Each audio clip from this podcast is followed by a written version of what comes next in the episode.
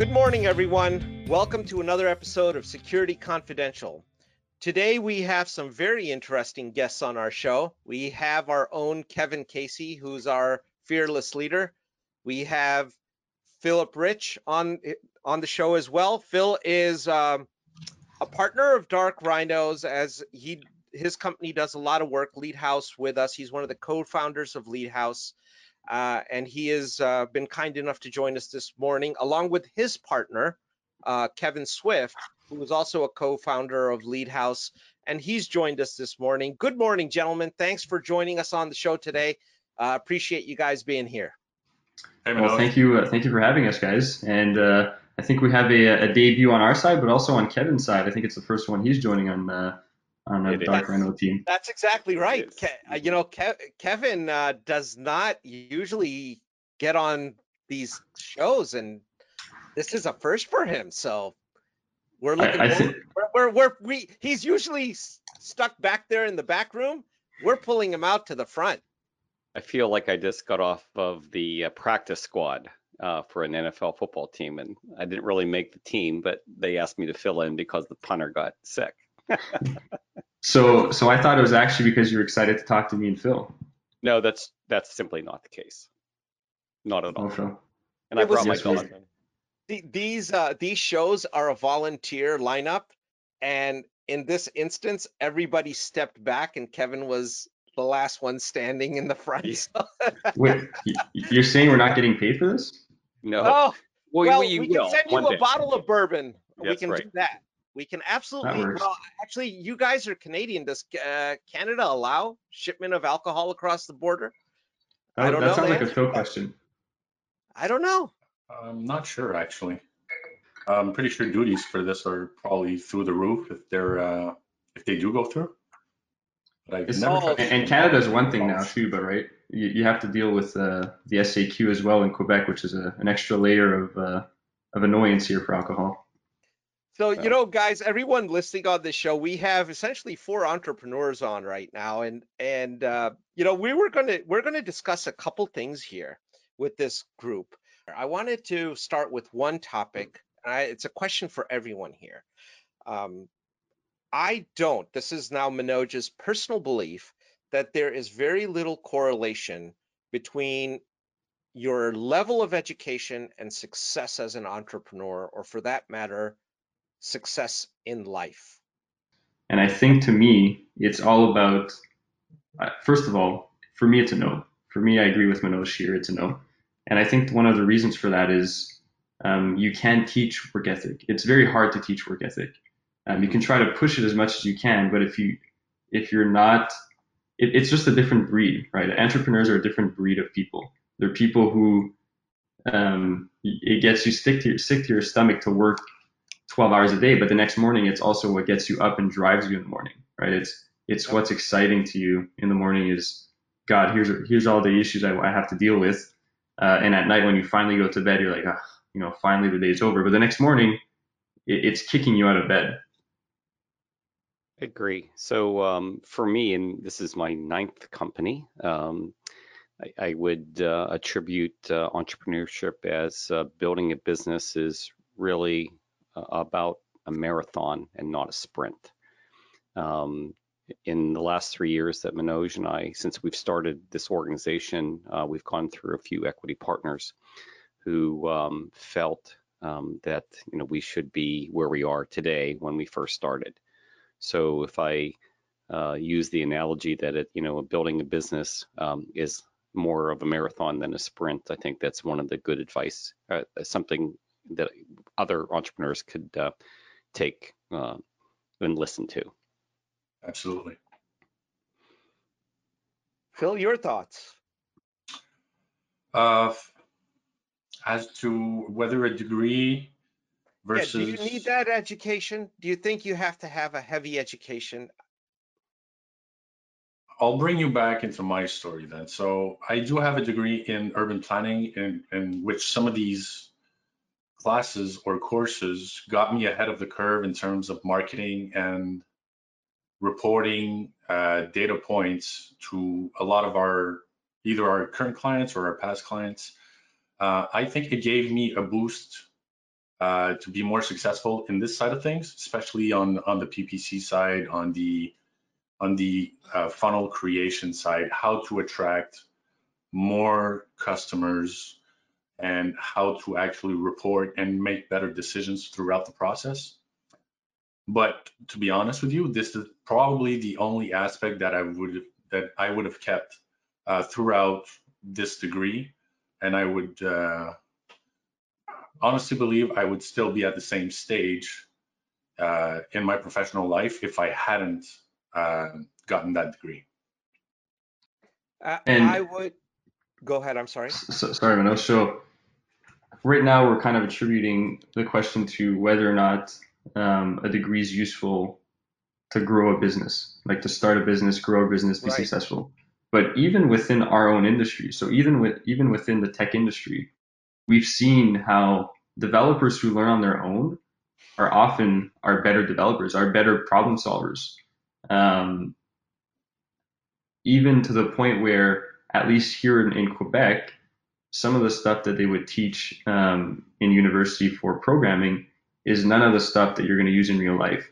So a lot of the courses are kind of backdated. I don't know if it's because the they it's too hard to keep up, you know, with the curriculum.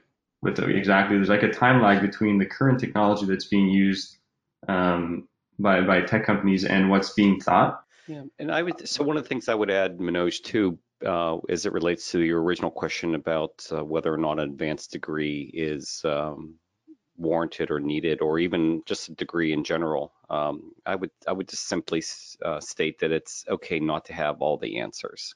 Um, the in my experience, there I, I, came into entrepreneurship with a, a, a very well-rounded education and a certain set of experiences but none of which, or very few of which, actually prepared me for the challenges that I faced and continue to face as uh, an entrepreneur. And prior to uh, this opportunity with Dark Rhino, I was a lone entrepreneur. So um, uh, having to rely on my own skills, my own faith, my own belief, um, passion. Um, but I feel that um, now uh, having equity partners and that they bring certain sets of skills and their own uh, sets of experiences and um, it, it's okay that I don't have all those answers. So um, you know, going back to the original question is, you know, I don't think that in today's society that um, you necessarily need an advanced degree. Um, you need to, you know, believe in yourself uh, and and have the the passion and the commitment and the willingness to accept risk that comes with being an entrepreneur. So, and Kevin, uh, very well stated. Uh, and you know, on that, there's something that uh, there's a couple things you stated there, and and I think, you know, at the end of the day, if you have the ability to think, and you know, I, I have a degree in engineering, uh, and I don't use any of that today, but what I do use of it is that ability to think and mm-hmm. that's that's what I got out of it. So, and when if you look at passion, perseverance, it's a marathon, not a sprint. You're going to have a lot of challenges. You must have that ability to think independently if you are going to be a successful entrepreneur. I, I think that's a common lowest common denominator that unites all of us. But there was something else, uh, Kevin, that you stated, uh, or that you've often said, but it's related to your earlier statement here uh, is you have to, I forget how you always state, I'm going to paraphrase that you have to, what are you willing to trade for what you're willing to get, you know? Yeah. Uh, and I think that's a, that's very, very, that's a really important statement. A lot of people want to make a lot of money. A lot of people want to start their company. A lot of people want to do a lot of things, but there's a real trade involved there. And maybe you can expand upon that a little bit. Yeah. I would say it's, it's uh, nothing's free. Yeah, so I would say it's um, combination of two things. One, it's uh, finding your balance. Um, for me, when you run a business, uh, you're simultaneously uh, being pulled in ten different directions at one time. Um, there's there's always there's fire to flight, and there's always the problem that seems to be uh, needs to be resolved. And when I was younger, I would I would allow those things to negatively impact me um, or let, let, them become angry or uh, and I was very, very, very impatient. Um, you know, and what I realized is that, you know, as the captain of the ship, um, it's really super critical that I'm uh, making decisions that are predicated upon uh, the best use of information that I have at this time. And uh, the fact that um, uh, sometimes it's very important that we walk away from um, from what we do and uh, find exercise or uh, yoga or golf or whatever it might be, um, and uh, just find that balance within the organization. And I, I, think a good thing to add to that point, Kevin, is um, you know you have to kind of choose your battles, and and I think one of the best skills as an entrepreneur is knowing how to surround yourself with mm-hmm. the best people that can fill in the gaps because it's impossible to know everything, right? So um, you have to sort of delegate and, and and surround yourself with people that are good and stuff that you're not, uh, and therefore everyone's kind of pushing in the same direction um, yeah. and, and filling in those gaps. And we're yeah. wearing so many hats at the same time as well. So especially at the um, at the startup level, um, you can become a, a tornado quite uh, quite fast, to be honest. Sometimes. Right. Yeah, I think it's probably one of the huge or, or main differences between a startup and a, and a corporation, right? Is like Phil said, you're wearing four, five, six, seven hats. Whereas often in a in a bigger company, um, you're kind of isolated into a role. Uh, in a company like ours, what we tell people that we hire is, um, whatever you do, right, whatever role that you're you're coming into the company for as a startup, it will impact the company. Every move that you make, whether it's a positive or negative impact, it will impact the company because we're we're so small. Although we're doing very good and we're growing, you're still small compared to to the mega sharks. Right. Um, every move that an employee makes every every day is impactful, uh, either on a on a small scale or bigger scale, depending on, on what the what the role is. But um, nothing goes to waste. That reminds me of um, you know one of the founding principles um, at Dark Rhino, and it was and it it really was it's it was taken borrowed uh, willingly from a gentleman named Simon Sinek. And I don't know if you have ever read any of his books. Uh, he's done TED Talks. One of the TED Talks is uh, How Great Leaders Inspire Action. And um, he that was the first time that he introduced not what companies do, but why. So it's not how or what, it's always about the why. So as an entrepreneur, uh, and especially at Dark Rhino, uh, when we were setting out to be different, it wasn't about what we do or how we do it, but it was why we do it. And I feel that uh, entrepreneurship is much more about the why because a lot of that is intrinsic um, than it is about what or how. So um, I, I, think that makes us better leaders um, uh, and if we focus on that as well. When what's the definition of a startup? When do you stop being a startup? Because we're we're going to be two years old here in in 19 days. And um, congratulations, by the way. Yes, congratulations. Yeah, which again is a huge milestone.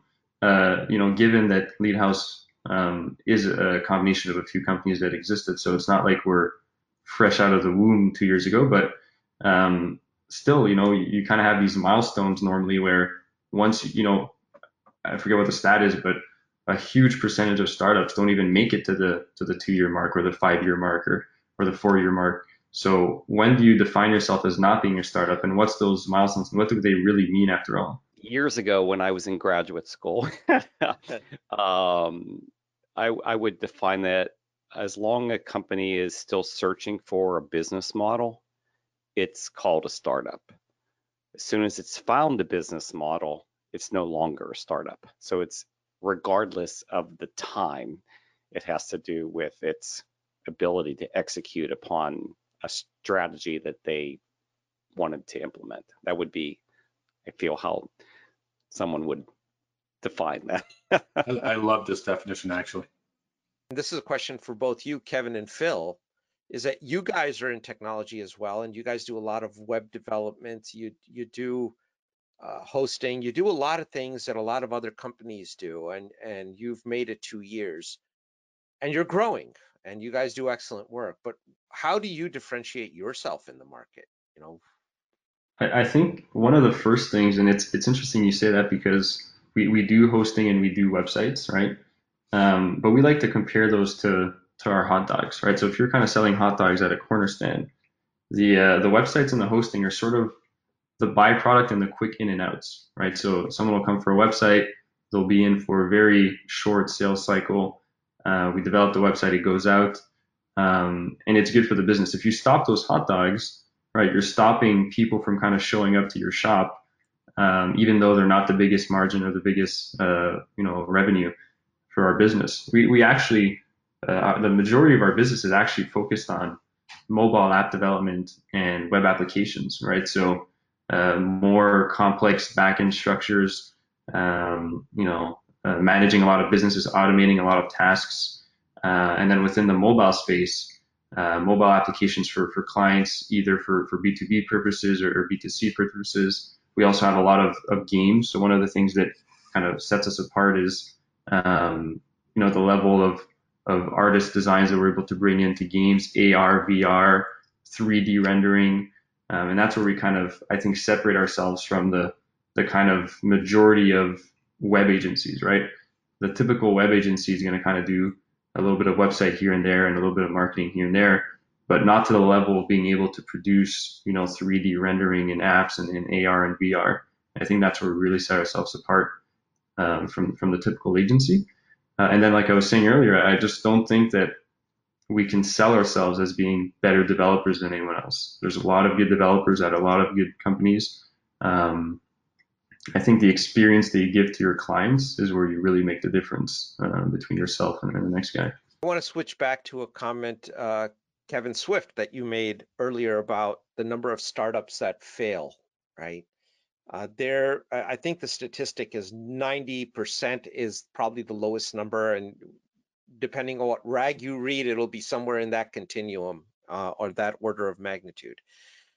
But I, I don't think that folks listening should be dissuaded by that because there's a there's a few things that we don't know in that number is a as Kevin stated how many people it's a marathon right so how many people actually quit the race and they were so close to finishing it right?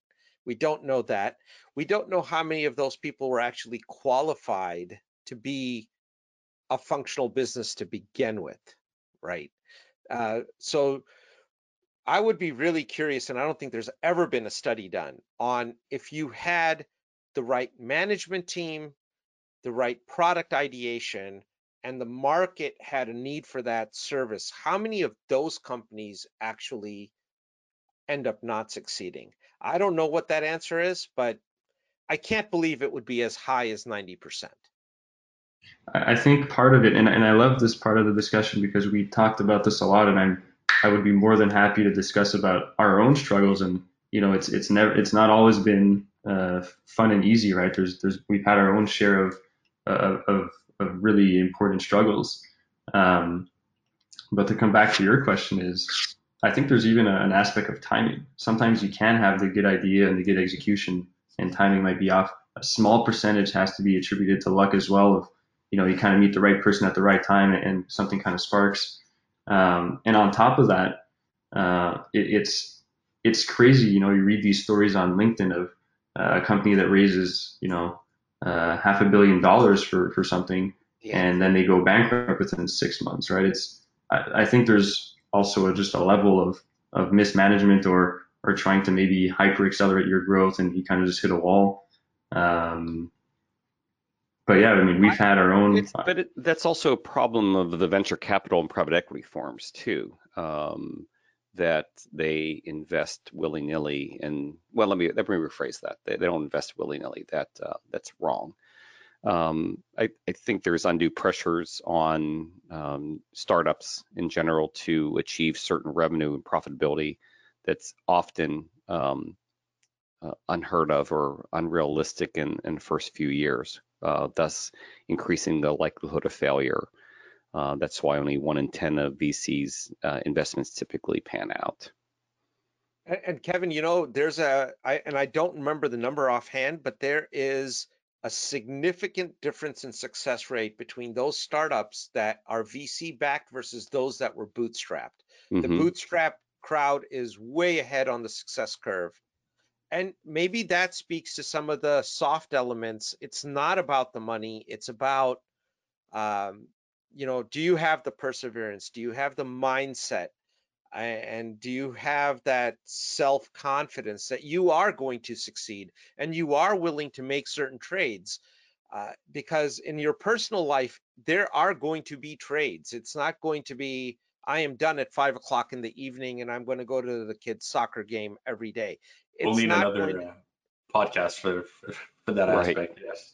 Yeah, well, I, I think there's a lot of pressure that comes on the family uh, with things like that. But but what are you willing to give up for what you want? And that is a fundamental question that every entrepreneur or would-be entrepreneur better really ask, because you are going to give up stuff. And unfortunately, it's not always super clear how close the end of the tunnel is, right? Sometimes you feel like you're you're kind of getting to your to your drowning point. You don't realize that the next corner is finally where something you know goes in your favor. Um, and it's you have these kind of challenges every you know every couple of weeks, every couple of months, depending on on where you're at in your company. And it's like, man, you know, should, do I want to spend the next 20 years kind of always having this this internal debate about you know is it is it all of this worth it um, and i think it's i think it's hard and i think just some people um, aren't built to be able to handle this for enough time to, to really turn that corner I would agree, Kev. Um, for for me, in my experience, uh, people always say, "Well, you know, you're you have such as high risk tolerance." That's absolutely not true. Uh, for me, I th- I believe it's the ability to understand and accept the risk associated with it. Um, and, and I know it's just a slightly different bent or twist on on those words, but it's that it's that ability to say it's not always going to be okay, um, and um, uh, but believe that you when you wake up the next day that you're going to get up and put your pants on and get dressed and you're going to do your best effort. And it's through that determination, that commitment, that uh, never give up attitude that truly does separate um, people that are successful from those that are not. And the other thing I would ask, and, and we have this um, uh, with some of our equity partners as well, less with Manoj, um, because he's he's been there with me before. Um, but it's the ability to make an informed decision uh, that's often gray. It's not black and white. You don't. Uh, it's not like financials or mathematics where there's or science where there's a defined answer.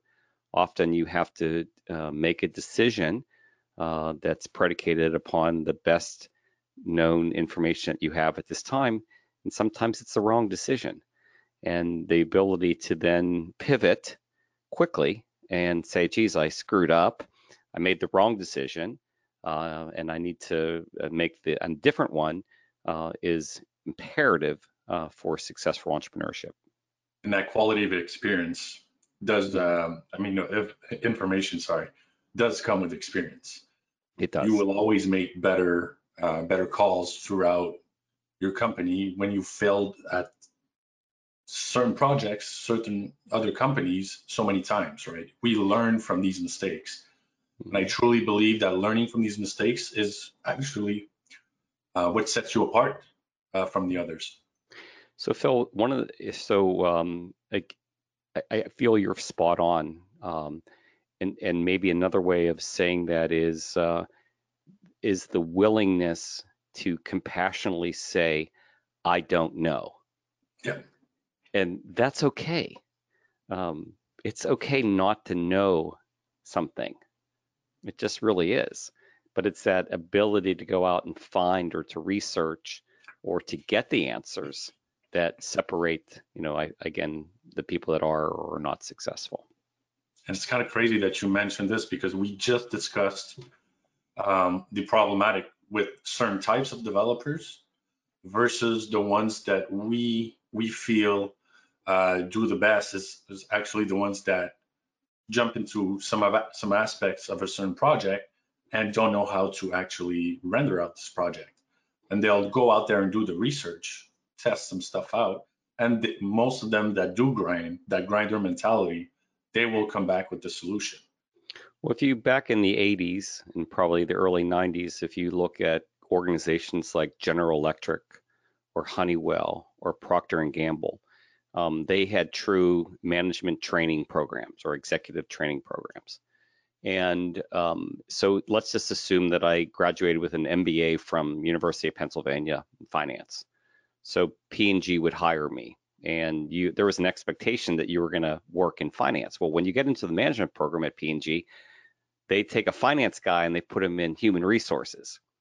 And then he has to learn the human resource aspect of the business. And then they take that same individual and they put him in sales and they put him in charge of a product.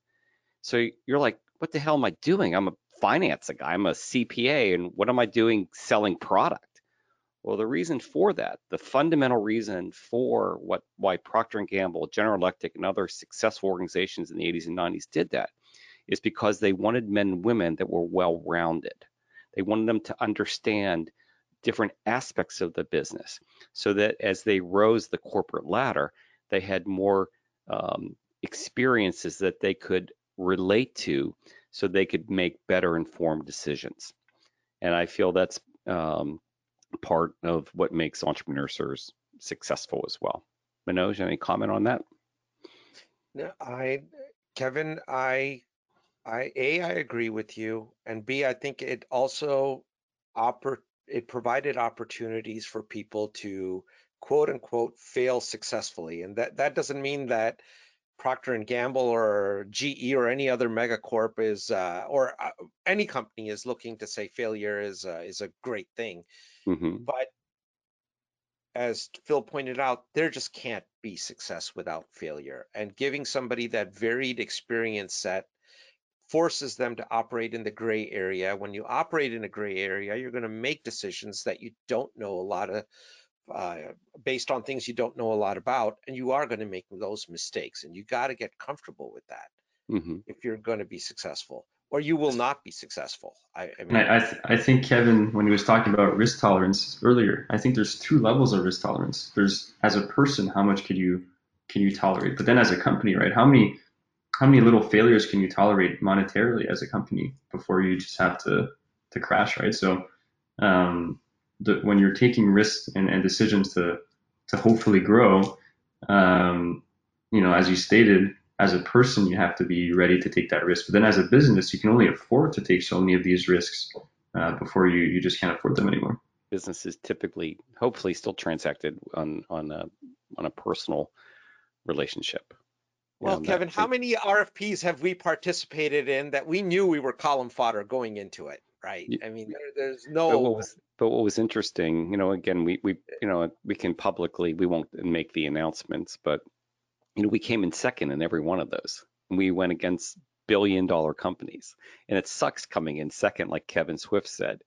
But the fact that a small company like ourselves was asked to participate and we made it through four, five, six levels of of weeding out, and then they ultimately make a decision because, you know, one company's six billion in revenue and you're six million, the risk tolerance to that megacorp is less with the six billion dollar company than it is with the six million. But the problem is, as we all know, and Kevin, I would, and Phil, I would agree, is where these large organizations fail, at least in my opinion, is they they go with the safe, and uh, rather than the, an organization like ourselves or like yours that are that are predicated upon thinking outside of their own paradigm. And um, in, in our experience with you know getting participatory with some of these CIO roundtables or CISO roundtables, there's no innovation in these big companies or very little innovation. And uh, you know, um, and I think we as an entrepreneur uh, community have to continue to challenge these stoic institutions to uh, think outside of the half a dozen billion dollar companies that are out there providing either um, managed services in our in our case or in yours, uh, custom web development and application development. So I think I think one of the other points here is I like to I always like to compare the big companies to a big container ship, right? It's very slow to kind of turn around and do something different, um, whereas we're kind of like a speedboat, right? So it's very easy for us to kind of turn on a dime uh, and go from having a you know a, a, a, complete left turn to all the way a complete right turn, even 360 yeah. on ourselves a few times. Uh, but a, a, huge corporation, some of our huge competitors, uh, sometimes our advantage is the fact that we can turn on a dime and do something quicker, turn around faster, or make a change. Um, and, I, and I think that plays into our advantage a lot. Agreed. And and Kev um, and Manoj mentioned it earlier. You know, you know, we we talked about um, uh, or we alluded to um, our why, but one of the other founding principles of Dark Rhino security was uh, something that I, I fervently believed in and I've used in every one of my organizations. And, and be very truthful, it, it took Manoj a little bit to to understand the concept of blue ocean strategy, what that meant, why it was important, and how we as as leaders within DRS could implement and execute a value innovation strategy. So Manoj, maybe you could share some of your own experience with, with realizing why that was important for you and how it benefits and how you think it differentiates us in the market. Well, uh, a differentiation is key to the success of any business. I don't think anyone here is going to argue that point, or anyone listening is going to argue that point. But how you achieve it is is paramount, right? Uh, you can traditionally achieve it with having a product that is three or four X better than anybody else in the market. Uh, you can come up with a new service idea that no one had thought of. And that's when, when people think innovation, those are the kinds of things they're thinking, something totally brand new out of this world.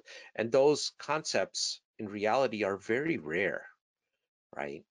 But there's this whole idea of value innovation as well you can be in an existing market and essentially shift the cost value curve that's associated with that market without getting into heavy economic theory but that's that's the basic basics of it. And blue ocean strategy is about doing just that so that even though you may be providing a service that others or a product that others may be providing or some combination thereof, you are fundamentally packaging it in a totally different value offering that sets you apart and you is in essence uh, metaphorically wind up in a blue ocean where you don't have the competition and you the competition becomes irrelevant quote unquote to to a large degree right I think for me, you know, when Kevin, Kevin, that this was Kevin's idea, that was his vision. But turning that vision into strategy was a very difficult uh, and painful exercise. In my a lot of failure, a lot of failure. Yeah, a lot of failure. I mean, we we did the Thomas Edison thing. You know, we I we can tell you about two thousand things that don't work, right? but but uh, we have found one or two things that now do work, and um, they're core to what to what we do, right? But it was a painful experience. It, it was not something that uh, we say, all right, this is our vision and, and strategy, and this is what we're going to do on day one. Um, you know, you have to know how to evolve. You yeah. have to know how to evolve and pivot. And pivot, pivot quickly.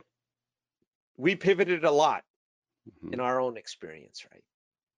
You know, what I see, uh, so Kevin and Phil, this is directed at you guys, and in the short period of time that that I've known you, and I mean this in all sincerity, it, there seems to be a, a, much as like Manoj and I have uh, garnered a healthy respect for one another. It appears that you and and Phil, Kev, have the ability to respectfully disagree. You may not always, uh, you know, I, I, don't know you all that well, but uh, you you can each see one another's perspective. Uh, but at the same time, you probably have some healthy arguments at the same time, just like uh, uh, Manoj and I do. uh, but you know, at, at the end of the day, you have each other's backs. So when you have uh, equity partners to know that you know what you can fight like brothers, but at the at the end of the day, you know there, there's just something about going to bed and waking up the next morning knowing that your partner has your back, and that's uh, I think it's very important. So, hundred percent. Yeah, And you guys have obviously, we, we do we do have different avenues of thinking as to how we can get to, from point A to point B uh, in most of our projects. But we, uh, how can I say this? Uh, no matter the course we would take, we know that we have the experience and the will to get to that point. Yes. So, so obviously this, this does cause some, some, some road bumps and we'll tell each other off and, uh, maybe five or 10 minutes after, uh, we'll apologize, we'll get on to something else. But Mhm. I know for a fact I could leave my, my bedroom right now, because obviously we're, we've been wor- working remote since COVID. Yeah. And that there's a very important project that's possibly, uh, that has a deadline for tomorrow. And even though I could not be there, I know it will get, it will get done. Yep. That's the most important part. And that comes, um, with experience, that comes with trust. Um, and you're, and you're right when you mentioned that you wake up the morning after and then, I don't know about you guys, but I, my kids wake me up at five in the morning, but I'd say five ten minutes after, uh, I'm back on the computer looking at all these projects that we have and just trying to, to reassess where we were yesterday and where we are today. And I think that's a, uh, that's a very, very, um, that, that's something that not uh, everyone can do, right? hmm But it, I guess I, I, I call it passion, to be honest. Yeah. So let me, uh, you know, on that note of passion, and and we're coming upon, you know, uh, towards the end of our time, which all of you have been very generous with, and and I thank you for that. Otherwise, we wouldn't have a show. But um, I would, in parting, like to ask one question of all of you. I'd love to get everyone's opinion on it. As as business owners and entrepreneurs, if you were to boil down your number one challenge that you think that you faced, what would it be in the journey?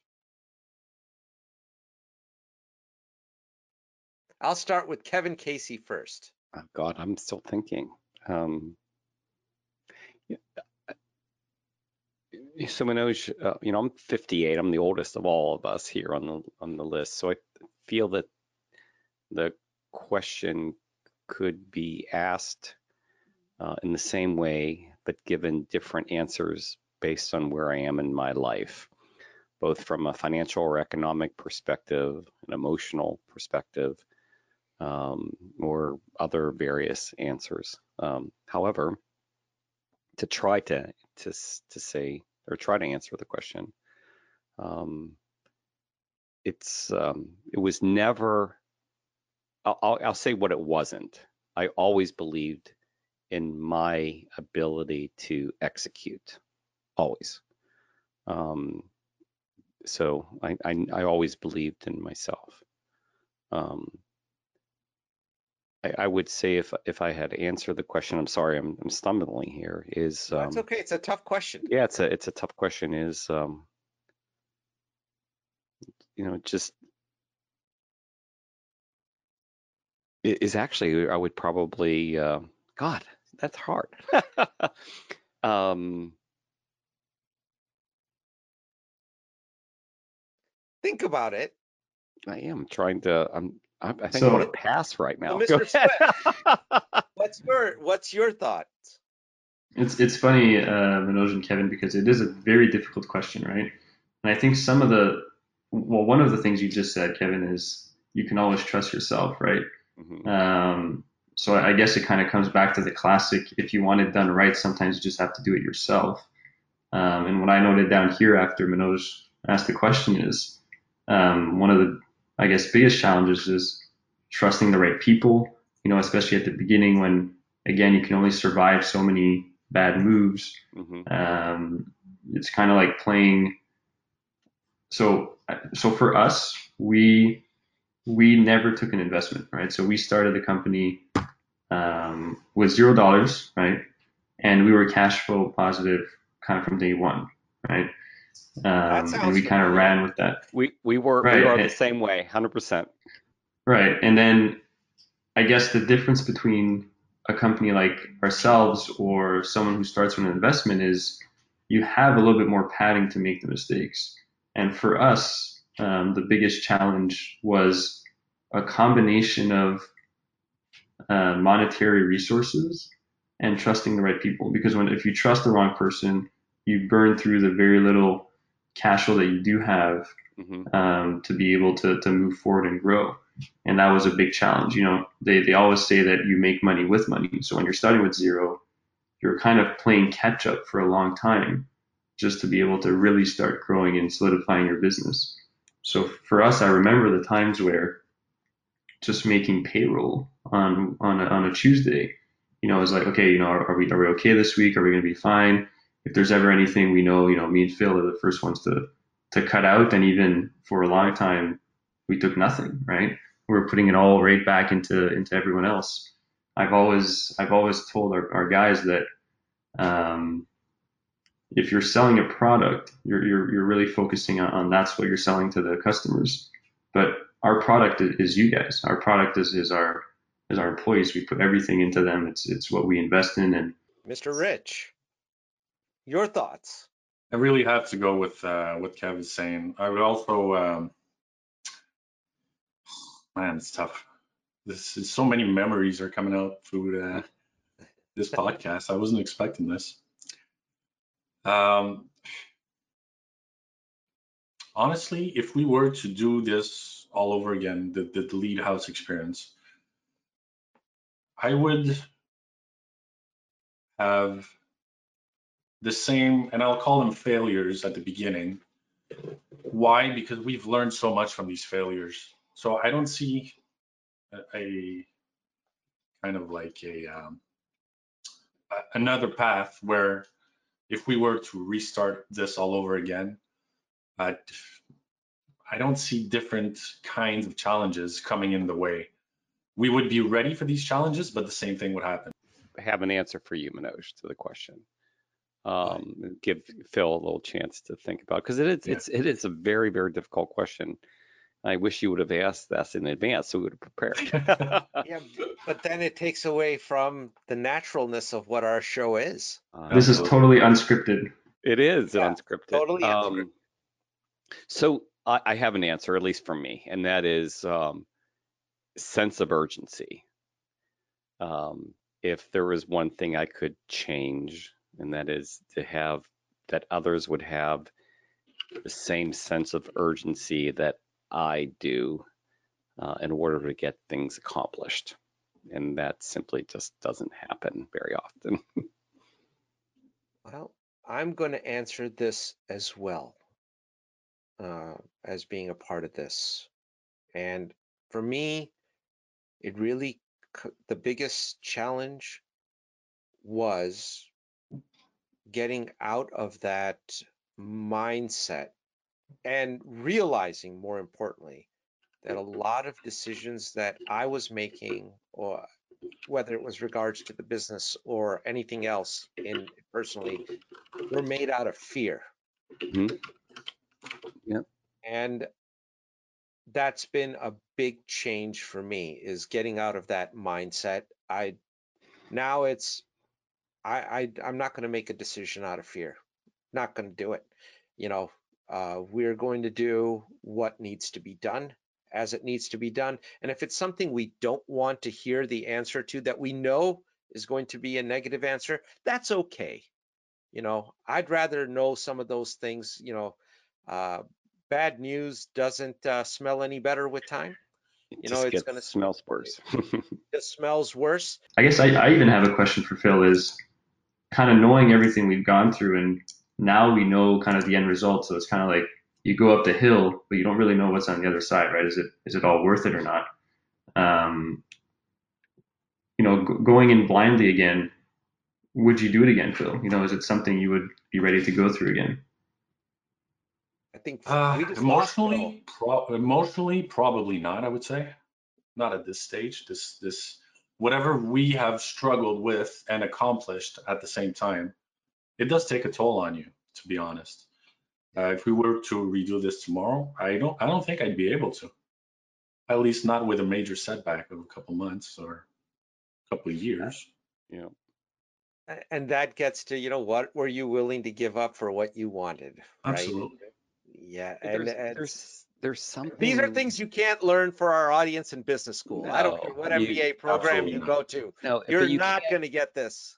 whatever life throws at us, it's the ability to overcome. And I feel that all of us on this um, on this podcast have demonstrated the ability to overcome no matter what what's ever been thrown in front of us. And, and kind of one of the last points that I wanted to mention that that goes with what Kevin just said and Manoj said earlier is maybe my generation is more frail to some to some things. And to Kevin's point is they want everything now but they don't necessarily want to work for it. And Right. kind of translate that into it's easy hey Kevin it's easy for you. You don't have to go to work if you feel like crap today. You're your own boss. You know you're lucky. But then again they don't want to make that leap because they want to make sure that they can buy whatever they want tomorrow and know that the salary's coming in right? So it's like they want the, the plus side without having to work for the for the annoying side hmm And that, my friend, is human nature. And on that, uh, on that note, I know uh, you guys have been very generous. Thank Uh, you. thank you for joining this episode, and appreciate everyone's feedback. Uh, take care, everyone, and have a great weekend.